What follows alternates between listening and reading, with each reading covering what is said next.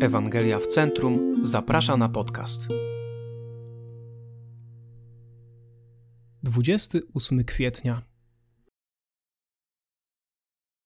Dzisiaj prawdziwa miłość, znajdująca się w Twoim sercu, zostanie objawiona przez to, czym się smucisz, a czym radujesz. Rozpacz i świętowanie kształtują nasze życie. Nie odnosi się to tylko do wielkich, znaczących wydarzeń. Każdego dnia naszego życia doświadczamy chwil smutku i radości. Codziennie bywamy smutni, zdenerwowani, przygnębieni lub czymś rozczarowani, a z drugiej strony każdego dnia cieszymy się z czegoś, jesteśmy weseli, szczęśliwi lub za coś wdzięczni. Prawdziwa miłość, znajdująca się w naszych sercach, ujawnia się właśnie na skrzyżowaniu pomiędzy smutkiem a radością.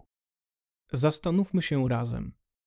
Kiedy spojrzysz wstecz i stwierdzisz, że miałeś dobry tydzień, co tak naprawdę cię cieszyło, co przyniosło satysfakcję, co sprawiło, że byłeś szczęśliwy i dzięki czemu możesz powiedzieć, że był to dobry tydzień. Gdy jesteś zadowolony z jakiejś relacji, na co zwracasz uwagę, co przynosi ci radość, Bądź ze sobą szczery.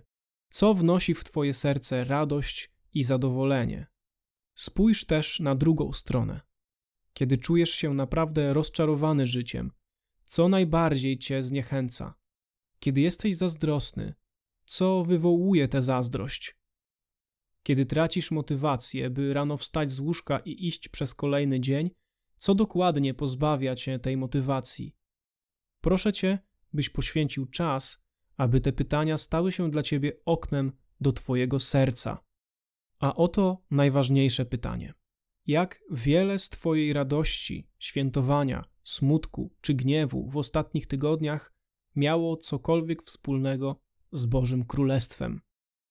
Nawet pisząc te słowa, sam czuję przekonanie od Ducha Świętego, że tak wiele mojej radości zależy od tego, czy coś działo się tak, jak chciałem, Zależy od tego, czy jacyś ludzie lub rzeczy nie stanęły mi na drodze, lub po prostu, czy udało mi się zdobyć jakąś rzecz, której zapragnąłem.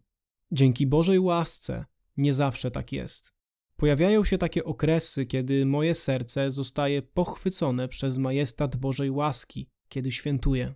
Są chwile, kiedy daje się porwać dziełu królestwa. Są momenty, kiedy znajduję radość w służeniu innym. Zdarza się, że jestem głęboko usatysfakcjonowany uwielbieniem Boga. Chciałbym powiedzieć, że zawsze tak jest, ale to nieprawda. Poświęć dzisiaj czas, aby zbadać własne serce. Spędź chwilę, by zastanowić się nad smutkiem i rozpracować temat radości.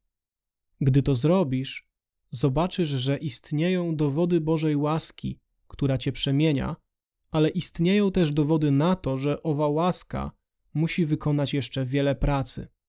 Zostałeś uratowany i Bóg ciągle cię ratuje, ale radość i smutek mówią ci, że walka o twoje serce ciągle trwa i potrzebujesz łaski, by codziennie cię ratowała i przemieniała. Dalsze rozważania i zachęta list do Kolosan 1, 2, 14.